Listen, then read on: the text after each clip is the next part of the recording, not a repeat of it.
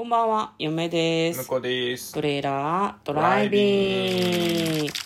はい、始まりました。トレーラードライビング。この番組は映画の予告編を見た嫁と婿の夫婦が内容を妄想していろいろお話していく番組となっております。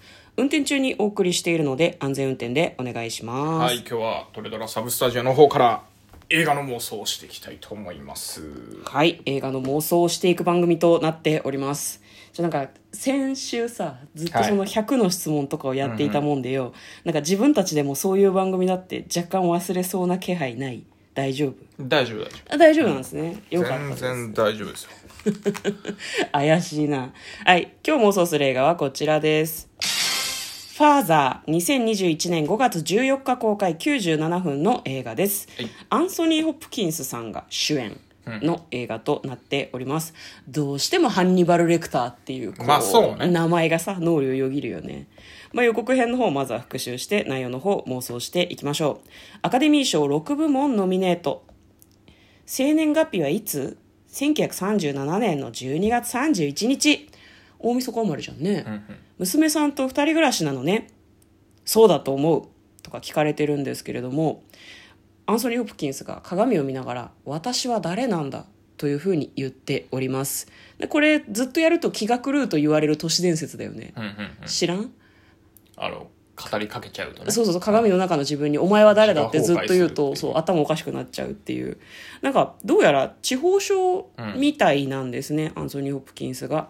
で腕時計がないんだとか、まあ、言ったりしているんですけど娘さんがお父さんをこう介護するために一緒に住んでいるみたいなんだけどアンという名前の娘さんのこともなんとなくこうぼんやり忘れてってしまうであのアンソニー・ホプキンス自体もなんかおかしなことばっかり起きるなとか言ってるんだけどなんかその娘さんはね施設に入れた方がいいんじゃないとか言われたりするんだけどお父さんは絶対にこの家を離れないって言ってなんかちょっとかたくななんだよね。でまあその完全に娘さんのことを忘れてしまうようなんですが結果どうなるのか。というのは予告編の中では明かされませんでした。並外れた傑作。アンソニー・ホプキンス最高の演技とかなんか結構書かれてましたけど。アンソニーたちの沈黙を超えてくるのか。どうしても彼が出てくると何かこうサスペンス的なことが起こるのかなってちょっと思っちゃうんだけど、これはハートフルではい。大丈夫だと思うんですけど、まあ、そういう感じの予告編でございました。では内容の方妄想していきたいと思います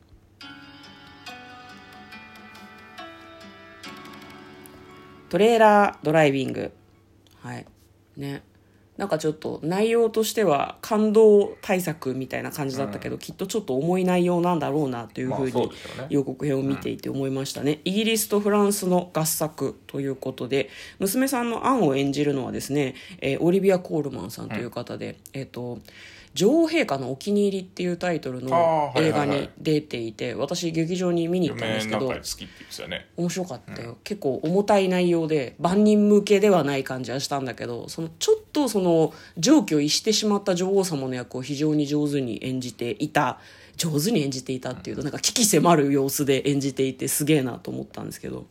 なんかあれだねアンソニー・ホプキンスってずっと言ってたけど役名もアンソニーなんだねあそうなんですそうみたい。うん。あ本当だ。ねなんかちょっと同じ名前の役演じるってはいなんかちょっと自分とさこう何重なる部分があってね。よねなんか演じづらかったりとか逆に演じやすかったりするのかね。ちょっとその辺は分かんないけど。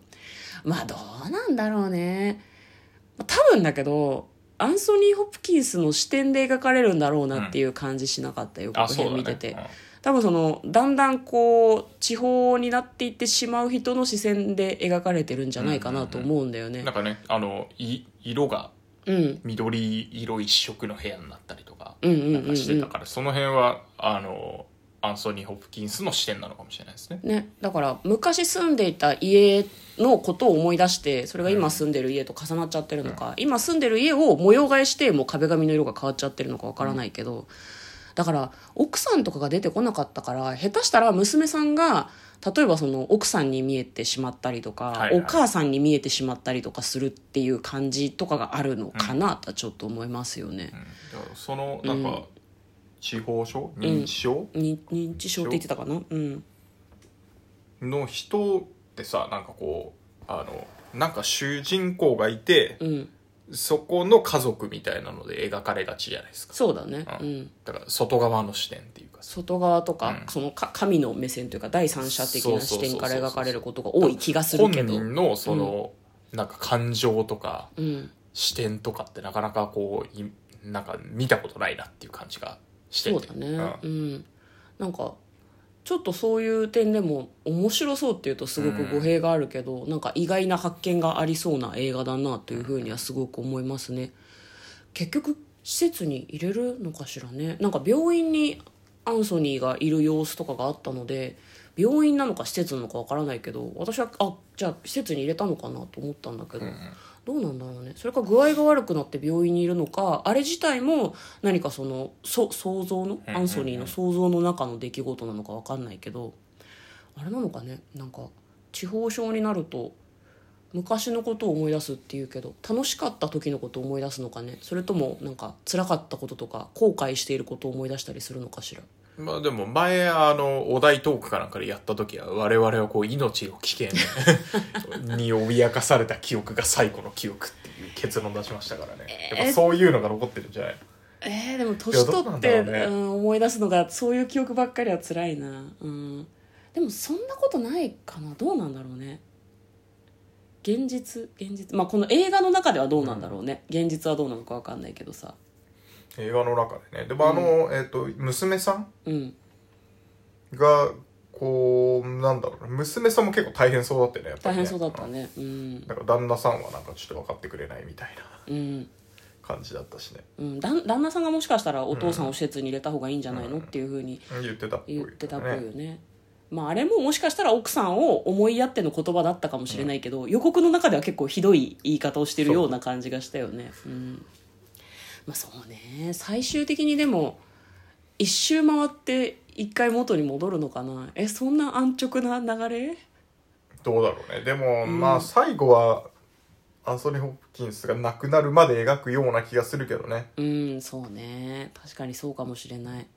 なんか亡くなる前にうん全部を見るのかもしれないね娘さんの中に。まあそれは娘さんにとってちょっともしかしたら荷が重いことなのかもしれないけどその娘さんのお母さん奥さんのことも思い出すし自分のお母さんつまり娘さんにとってはおばあちゃんのことも思い出すし、なんかそういう感じになるんじゃないのかな。なんか全部を同時に見るんじゃない？娘さんの中に、うん。映像の中でなんかこうそれぞれがこう重なるような感じで。ではい娘さんのこともちゃんと娘さんとして見えてるんだよねでそれでなんかこうありがとうじゃないけど、うん。普通の話をしている中でこうなんか息を引き取るみたいなのだと、うん。うん。なんか娘さんもあそうかってなんか全部つながってるから今自分がここにいるんだなっていうふうに思えてちょっとなんか見てる方も納得感があるかなとちょっと嫁は思うんだけど、どうですかね？いいと思います。はい。はい。ね「ファーザー」という作品を今日は妄想してみました。簡単にストーリーを読んでいきます、はい。名優アンソニー・ホプキンスが認知症の父親役を演じ羊たちの沈黙以来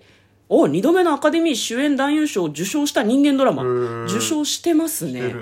まあはい。確かにね、でもともとですね、えー日本を含めて世界30カ国以上で上演された舞台を元にした作品だそうです。はあはあはあ事前情報で舞台っていうのはなかったわね。ね。はい、ロンドンで一人暮らしを送る81歳のアンソニーは認知症により記憶が薄れ始めていたが娘のアンが手配した介護人を拒否してしまうというところから物語が始まるようです、はい。ということで嫁とトレーラードライビングまったね。まったね